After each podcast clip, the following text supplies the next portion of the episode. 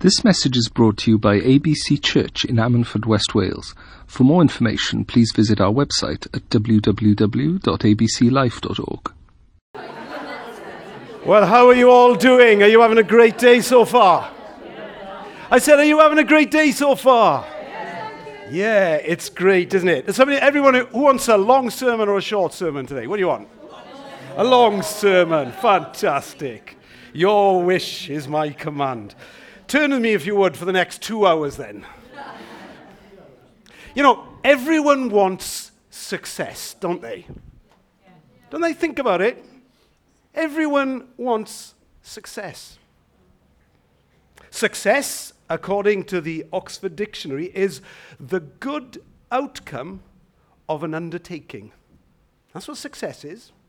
And sometimes when we look at people's lives and we watch stuff on Facebook, sometimes we can get we can think that celebrity and fame and everything else like that. But success for some people is growing great tomatoes.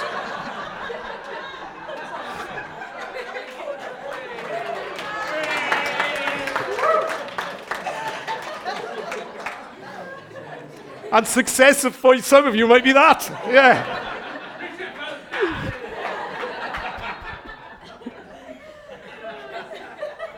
Ah, great. Is this going out live? Yeah. Everyone wants success.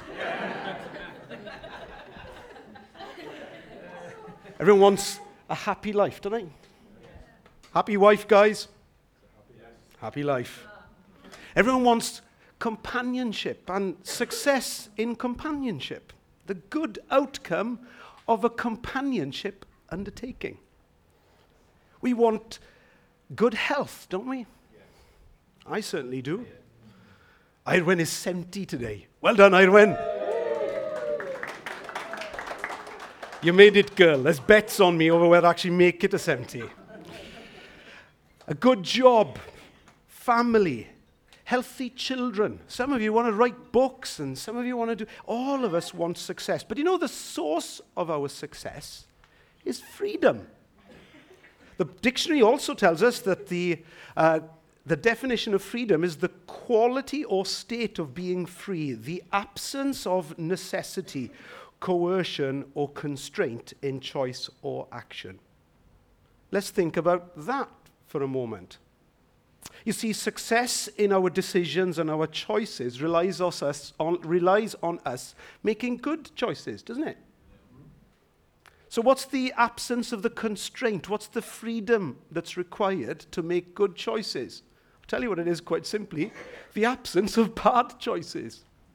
Maybe the intelligence or the insight to be able to see what's ahead so that we can make good choices. What constrains us? Success in having a baby is about having good genes and having good bodily health. The absence of infertility, isn't it? Freedom for some of us to be able to be blessed with the wonderful gift of having children.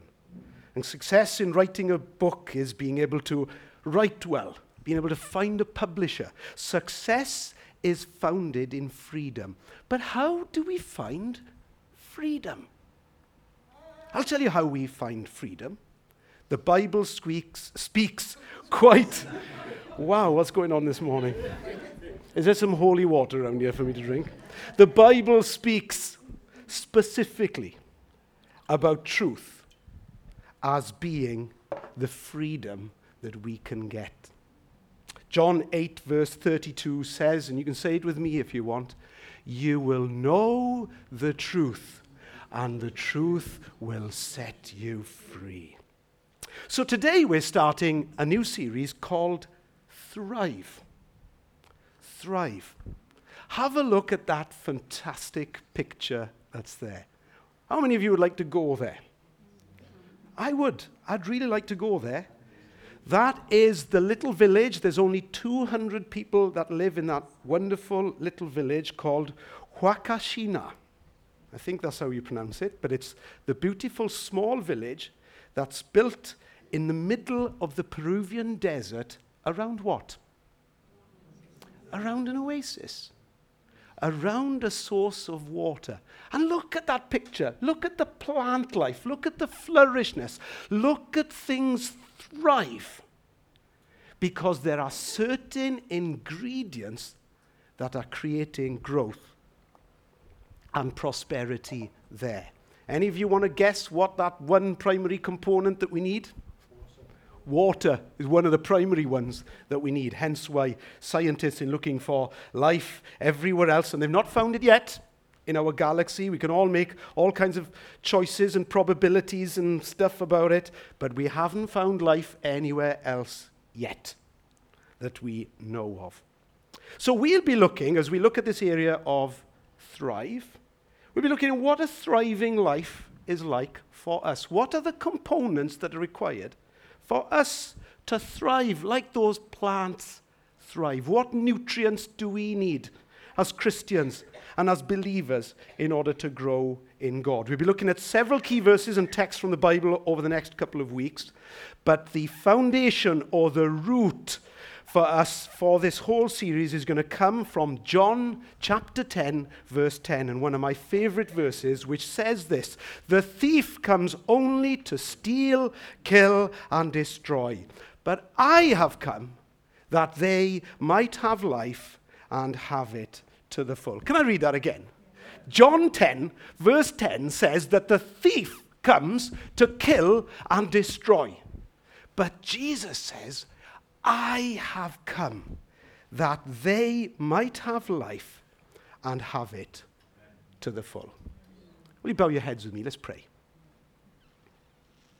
Father God, we thank you that you came.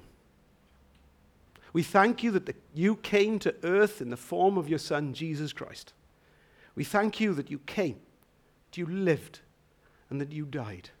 And we thank you for that one fantastic declaration amongst many that you made while you were here on earth, which is that although the enemy has come to kill and destroy, we can have life and have it to the full in you.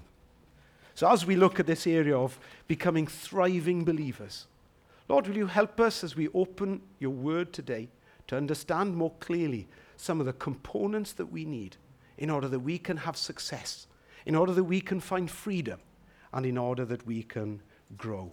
I ask in Jesus' name, amen. A couple of hunters that were in Canada went and chartered a plane to take them up into the Rockies to go moose hunting. 2 weeks later, the pilot came back to pick them up. And there they were with their guns and their ammunition and everything in proper North American style. And they were there with 2 moose that they had shot to go back to town with.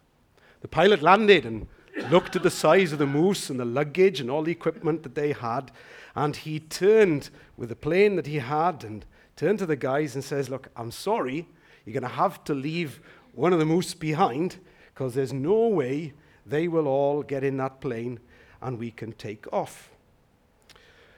Well, we did it last time," said one of the guys, and protested. "We did it last year in the plane exactly like this. The pilot let us do it." And so the pilot responded and said, "Well, okay, if you did it last time, I guess, same plane, we can do it again."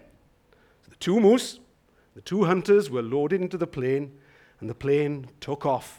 But because of the heavy weight, it rose with difficulty when unable to clear obstruction some way across the valley, and the plane crashed. The plane crashed, and the men climbed out and looked around, and one hunter said to the other, "Where are we right now?" And his companion surveyed the scene and looked around. He says, "Well, I actually think we're about 1.5 miles further than where we took off last year." It's one thing to have the truth. It's another thing to do something with it. And what we do as human beings is we survey the scene, we make decisions and choices based on the truth of the conclusions that we come to about the world around us. You see, truth is a fundamentally important part of our lives as human beings. And truth has never been threatened in such a way as it is right now in our time as we find it today. In fact, we've come up with this new phrase that some of you have seen coming on the news and coming on social media now, that we're just calling fake news. Well, last time I checked, what is fake news? Lies. It's not the truth. So why do we invent new names for stuff that's observed? There's either news or lies, isn't it?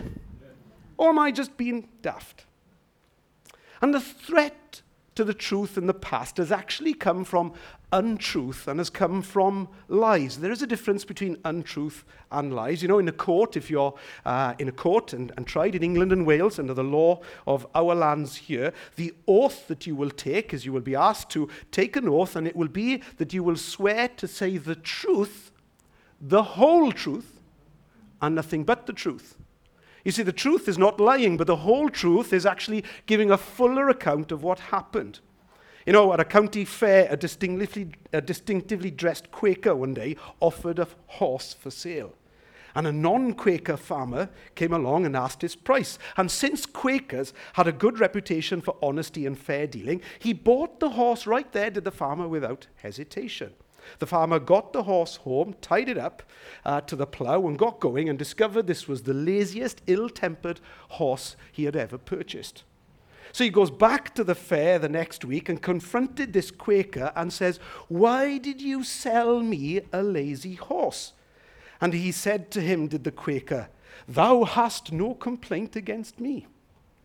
Had thou asked me about the horse, I would have truthfully conveyed the problems, but thou didst not ask."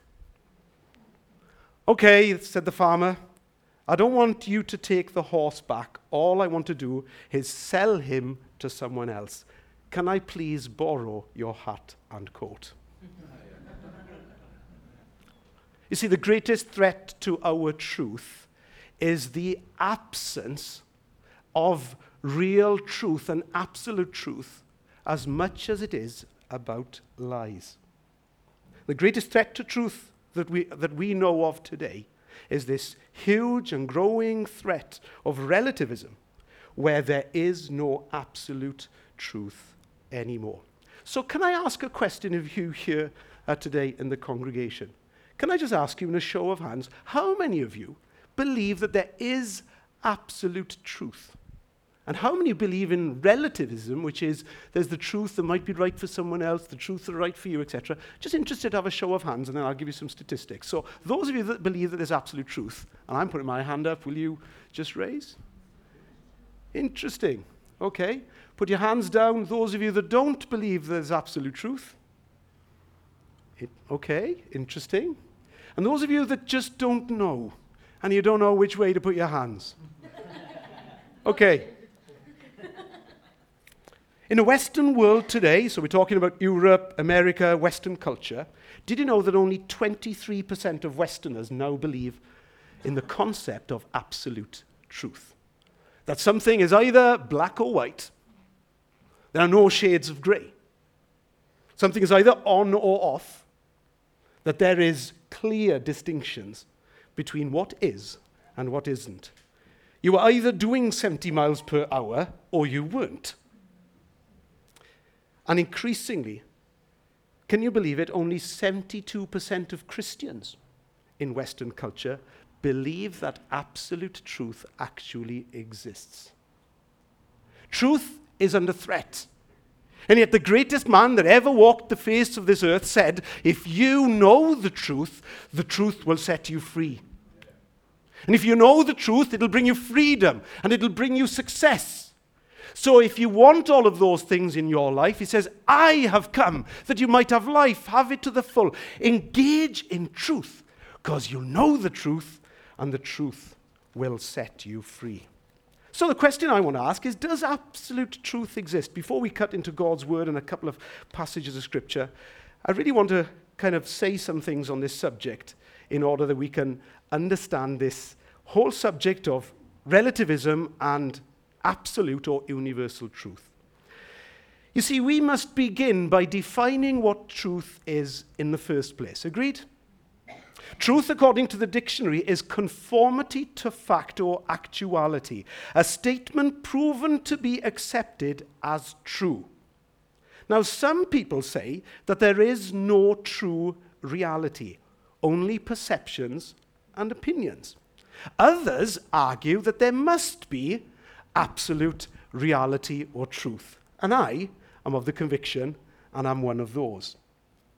So, what that means for us right here and now is this. Are you really sat here in 90 Wine Street, Ammanford, listening to this message? If you're listening online, I forgive you, clearly you're not. But if you're here in this building this morning, are you actually here, sat in 90 Wine Street, Ammanford, listening to me speak? Or is it just our perception that we are? Are we like philosopher Gilbert Harman, who proposed that we might just be philosophically brains in jars, and that we are perceiving things right now as we are sat in labs in jars, perceiving that this is our reality? Or is this actually reality itself? Do you get me? Complicated concept. In fact, I wonder sometimes, when I am dreaming, is that my reality? And when I'm here, is this actually my dream? Madness, isn't it?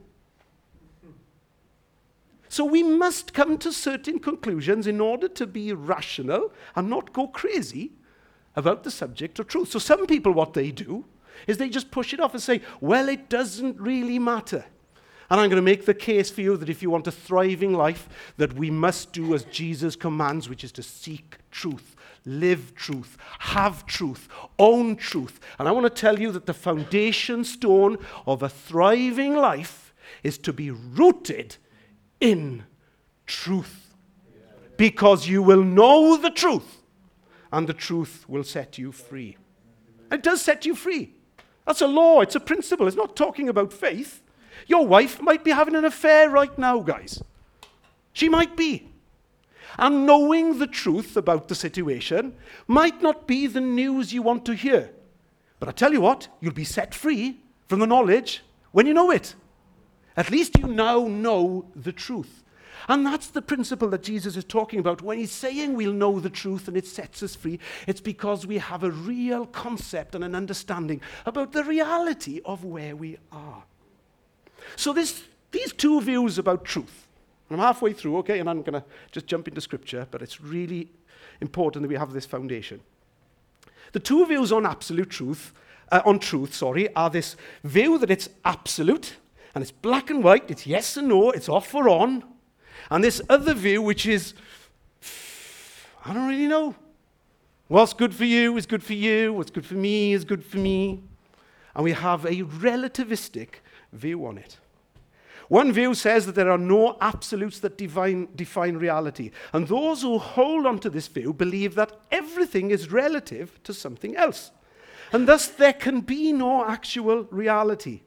And because of that, there are ultimately no moral absolutes. No authority for deciding if an action is positive or negative, if something is right or wrong, or even on or off.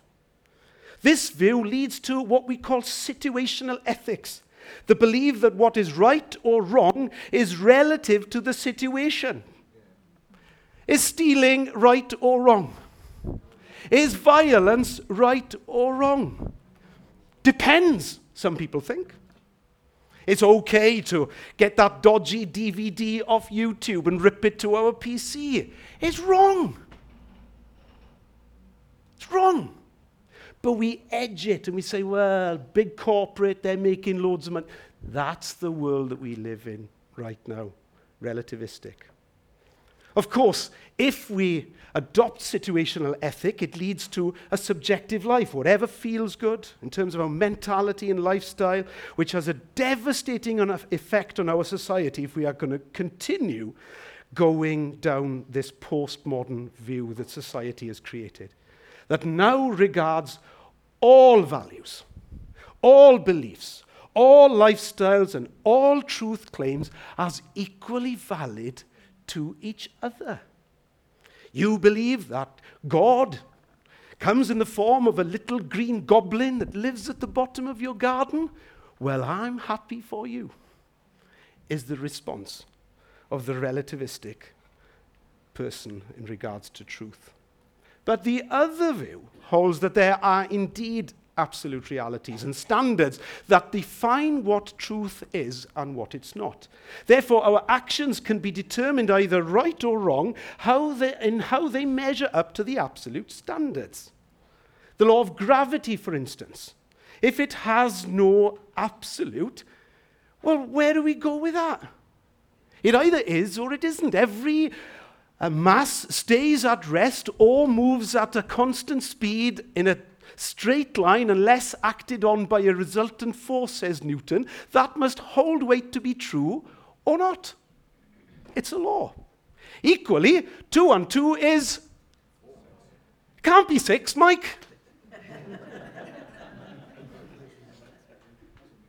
Because it wouldn't make sense if we don't add numbers up properly. And it was the logic, what kind of world are we going to get in? I'll be really good, that is. My Barclaycard statements arrives tomorrow and they tell me I owe 500 quid from my Christmas shopping on it, and I'll turn them and send them a cheque for a £5. And I say, because of my relativistic view to arithmetic, I believe that your 500 quid is actually my £5. Do you think that'll get me far? You see, the laws of science and physics would then become irrelevant. Commerce would become impossible. What a mess we would get ourselves in if we don't have absolute. But thank the Lord, 2 and 2 does make 4. Amen? There is absolute truth, and it can be found and understood. And that's what Jesus preached, that's what the Bible teaches, and that's what I want us to fight and defend for today in order that we can thrive in life. To make the statement that there is no absolute truth, I've just got to say, I just find it illogical. Yet today, countless thousands and scientists and learned people are embracing this view, and I don't get it. Whenever I come across a person who believes in a relativistic view, I only ever ask them 3 questions. I say, you don't believe in absolute truth then? And they will say, no. And I'll say, are you sure about that? And they will say, yes. And I'll say, are you absolutely sure about that? And they will say, yes. And I said, well, you can't agree with your own statement because you cannot be absolutely of the belief that absolutely everything is relativistic, because that's an absolute statement in itself. You become mad. And they just look at me daft. What they are saying is the very fact that there is no absolute truth is the one and only absolute truth. So besides this huge problem of self-contradiction, there's several other logical problems that must be overcome if we are to believe that there are no absolute or universal truths around us in our lives. One, first of all, could be a good case, is that we're all human. Any of you seen an ant? I wonder when you're watching the ant walk along the path in the garden. He's carrying that egg or whatever he's doing. I wonder in his little brain what he thinks of the world. I wonder if he actually looks up at me and wonders, what is that giant that is there? Rare occasion for someone to think like that of me. But doubtless, the ant's puny brain doesn't understand anything about my life and the laws of the internal combustion engine that drove me here to church this morning, the laws of aerospace and dynamics that lift huge lumps of steel into the air. Do you think the ant can comprehend that? And equally for us as humanity, in the sight of all the knowledge that there is in the world, you know, what we don't know and don't understand far outweighs what we do know and do understand. Yeah, that's humility. What we don't know and don't understand about the world around us far outweighs what we do know and do understand. So when people say that there is no God, or how can you prove this or that, the best, most accurate scientific statement that they come up would be to say, with the limited knowledge that I have, Philip, I am of the belief that there is no God. It's the only statement you can make accurately, because we are human and we have limited knowledge. And there's other problems that come with all of these kind of subjects, but I haven't got time to go into them now, except to say that people who do not believe in absolute truth ignore all of these perfectly logical claims. And what they do is they embrace this new world that we're in right now, which is tolerant universalism, that teaches that all religions are equal and all roads lead to heaven. People like me who embrace the worldview vehemently oppose this worldview. Christians like me who believe that the Bible is true and believe the Word of God when it says and when Jesus says these words, I am the way, the truth, and the life. No man comes to the Father only through me. John 14:6. People like me are arrogant and crazy. I'm arrogant and crazy because I believe there's absolute truth. And we must have a concept about absolute truth to come to the knowledge of the conclusions that we have about the world around us. Tolerance, in fact, has become the one cardinal virtue, and I spoke on this subject 6 months ago tonight, the intolerance of tolerance. You can grab that on podcast if you want to. But it's become this one cardinal virtue of our postmodern society, the one absolute belief. And therefore, intolerance is now our evil. Any dogmatic belief, especially a belief in absolute truth, is viewed as intolerance, the ultimate sin. I am no longer an Airbnb customer. I logged on to Airbnb the other day and just logged on to go and see what was going on, and it's got an inclusion statement that I will not do this, that, and the other. And I couldn't abide by the statement that it said based on how it was written. And a really interesting thing. Do you know what happened? I thought, I'll disagree, instead of agree on the T's and C's and see what was happening. Guess what happened? They closed my account. In the name of tolerance. Closed my account. Which means that Airbnb is happy to serve any other customer in its tolerant view, except it has no tolerance of people like me. Those who hold such beliefs on absolute truth simply do not want to, those who hold such a belief in relativism do not want to be at their core held accountable for their actions in life. If there is absolute truth, then there are absolute standards of right and wrong, and we are accountable to those standards, are we not? You either did the crime or you didn't. This accountability is what people are really rejecting when they reject absolute truth. So to live a thriving life, and we can look at three areas straight away quickly and briefly to finish this morning. We're going to look at three foundations for a thriving life that we need when we look at the roots of a thriving life, which is to be rooted in truth. To live a thriving life, it must begin for the believer. If we profess to be Christians, it must start with a belief and an understanding that there is absolute truth.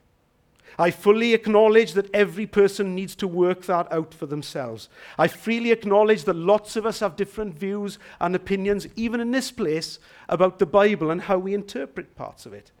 But we must agree that there are certain absolutes. In fact, that is a biblical view, to work it out and to come to your own conclusions. Philippians 2:12 says, work out your own salvation. Live it out, work it out, suss it out, come to your own conclusions, and then practice what you preach. That's what that verse says. If you think that helping the poor is something that you should do, live it out. If you don't, ignore them. Sad news this week, isn't it? About 147 children and young people in India that are not any longer going to receive the 46 million that gets poured into that country to inoculate children, to give them food, and to give them an education. and the work of Compassion. You can see some of the brochures outside, and we support the work of Compassion and sponsor so many children here. Sorry. There's a little girl called Sabita that's on our fridge that we sponsor. She lives in India. And on the 15th of March, the Hindu government closed the doors on Christian aid. They would sooner kill their children than to have them become Christian. That's the truth. If we think, church, that helping the poor and those that are less fortunate than ours is something that we should do, let's live it out, shall we? So turn with me to God's word, to John chapter 8, verse 12, quickly. We're behind time, so I'm going to race through some of this. And I'm reading a full passage of the scripture here in order for us to give the context. So please, can you follow with me and try and understand this. There's this wrestle going on. Jesus has come, and the teachers and of the law and the Pharisees and the Sadducees and everybody that's involved in the political and spiritual system of the day there. Really, I've got a massive deal with Jesus and what he comes to say and do. And we start at John 8, verse 12, where the writer John speaks and gives his account and says this again. When Jesus spoke again to the people, he said, "I am the light of the world. Whoever follows me will never walk in darkness, but will have the light of life." The Pharisees challenged him. "Here you are, appearing as your own witness. Your testimony is not valid." Jesus answered, "Even if I testify on my own behalf, my testimony is valid. For I know where I came from, and I know where I am going. But you have no idea where I came from or where I am going. You judge by human standards. I pass judgment on no one, but I do judge. But if I do judge, my decisions are right, because I am not alone. I stand with the Father who sent me. In your law, it is written that the testimony of two men is valid, and if I am one who testifies for myself, my other witness is the Father who sent me." Then they asked him, "Where's your Father? You do not know me or my Father," Jesus replied. "If you knew me, you would know my Father also." He spoke these words while teaching in the temple area near the place where the offerings were put. Yet no one seized him because this time had not yet come. Once more, Jesus said to them, "I'm going away, and you look for me, and you will die in your sin. Where I go, you cannot come." This made the Jews ask, "Will he kill himself? Is that why he says, 'Where you go, I cannot come'?" But he continued, "You are from below, I am from above. You are of this world, I am not of this world. I told you that you would die in your sins if you do not believe that I am the one I claim to be. You will indeed die in your sins." "Who are you?" they asked. "Just what I have been claiming all along," Jesus replied. "I have much to say in judgment of you, but he who sent me is reliable, and what I have heard from him, I tell the world." They did not understand that he was telling them about his Father. So Jesus said, "When you have lifted up the Son of Man, then you will know that I am the one I claim to be," referring to his crucifixion, "and that I do nothing on my own but speak just what the Father has taught me. The one who sent me is with me. He has not left me alone, for I always do what pleases him." Even as he spoke, many put their faith in him. To the Jews who had believed on him. Because he makes some huge statements there, doesn't he? Massive, massive statements. Does someone that you would look at him, you would either have to come to the conclusion, just like Peter did, is this just a man, just a prophet, or is he really Christ, the Messiah, the Son of the living God? Verse 31, to the Jews who had believed in him, Jesus said, "If you hold to my teaching, you are really my disciples. Then you will know the truth, and the truth will set you free." You see, everyone says and quotes this verse so often, the last part of it, "You will know the truth, and the truth sets you free." But it starts with the word "then." It is actually preceded with the anchor and the roots for the thriving life, which is belief.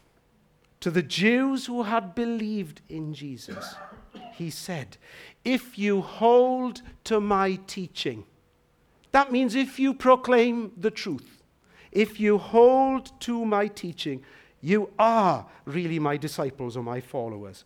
Then you will know the truth, and the truth will set you free. So the three things I want to talk about in closing, if I can, three quick points. First of all, we must acknowledge that the Bible, the Word of God, is our source of absolute truth. We must acknowledge that the Word of God that we have here today is the source of absolute truth. Now, I know lots of people can go on about the translations and the interpretations for the text that we have, and you know how it's all been translated and interpreted from other languages.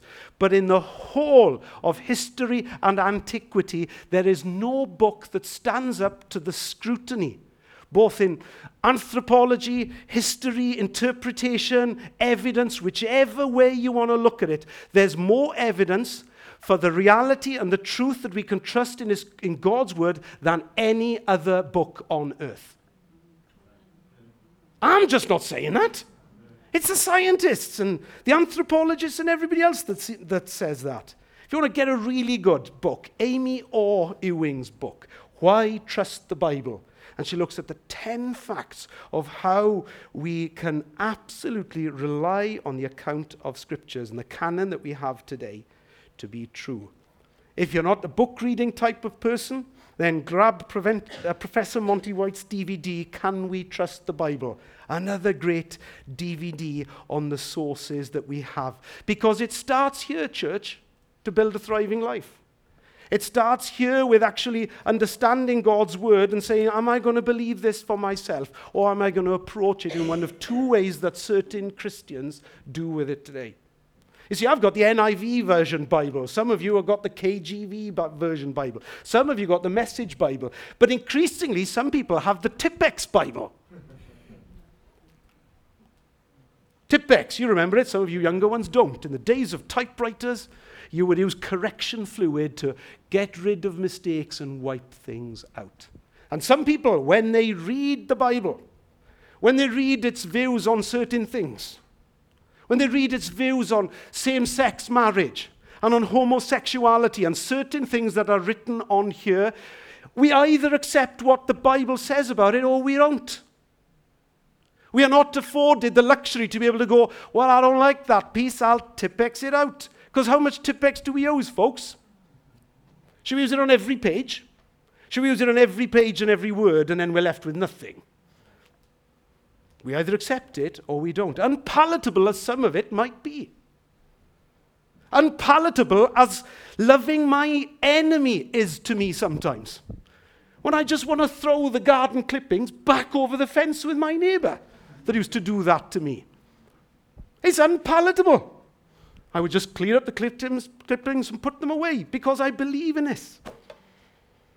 All of those things that affect the way we live our Christians' lives. We believe it or we don't.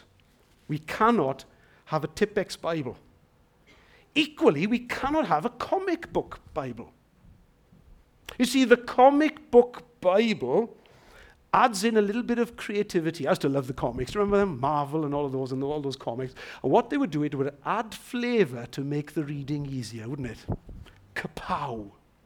Thwack. Do you remember? You'd read it and there was all these little illustrations. And some people find the Bible boring. So they add bits into the text that aren't even there. There's some stuff you can read on the internet of the interpretations of some different things. So, for example, my personal view, I am a 7-day creationist person. And the reason I'm a 7-day creationist person is that the Bible says so. Now, I know that a day is like 1,000 years and 1,000 years one day, but nobody can answer me what I call the verse 13s that are in Genesis 1. At the end of every day, God turns around and says what? There was evening, and there was morning, and there was the first day. So even when planets didn't exist, even when the sun and moon didn't exist, he's giving us that understanding of the concept of time.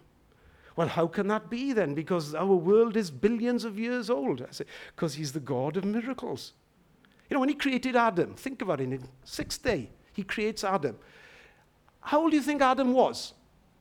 Because if he'd been born as a baby, we have babies here in church, if he had been born as a true one-day-old baby or created as a one-day-old baby, he would not have survived. Agreed? He would have starved to death and died there right now. So he couldn't have been one. Would you agree logically? When God made Adam, well, what age was Adam when he made him then? I don't know what that is, but I know it wasn't one, because it's not logical based on the laws of creation that we know around us.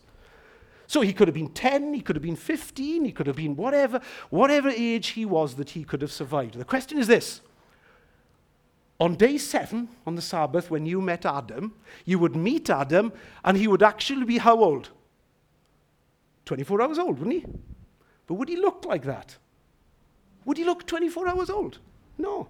There are several illnesses today. There's an illness at the moment where a teenager looking like a 70-year-old. Did you see it? So based on the evidence, there's stuff that happens and we can't explain it. I can't explain it. But I've got to believe in absolute truth in the interpretation of Scripture for me. So just think about this stuff. Yeah, I'm trying to just provoke thought today more than anything else so that we can come to conclusions about our faith. We must quote it correctly as well when we are reading Scripture. Jonah was not swallowed by a whale. Bible says that he was swallowed by a big fish. Let's not do any kapows or try and make it look creative. Adam and Eve didn't eat an apple. They ate the fruit of the tree of the knowledge of good and evil. We've made it into some kind of apple. So we must quote it and use it correctly. So first of all, we must acknowledge the Bible as truth. Firstly, we must seek truth and acknowledge the Bible as truth.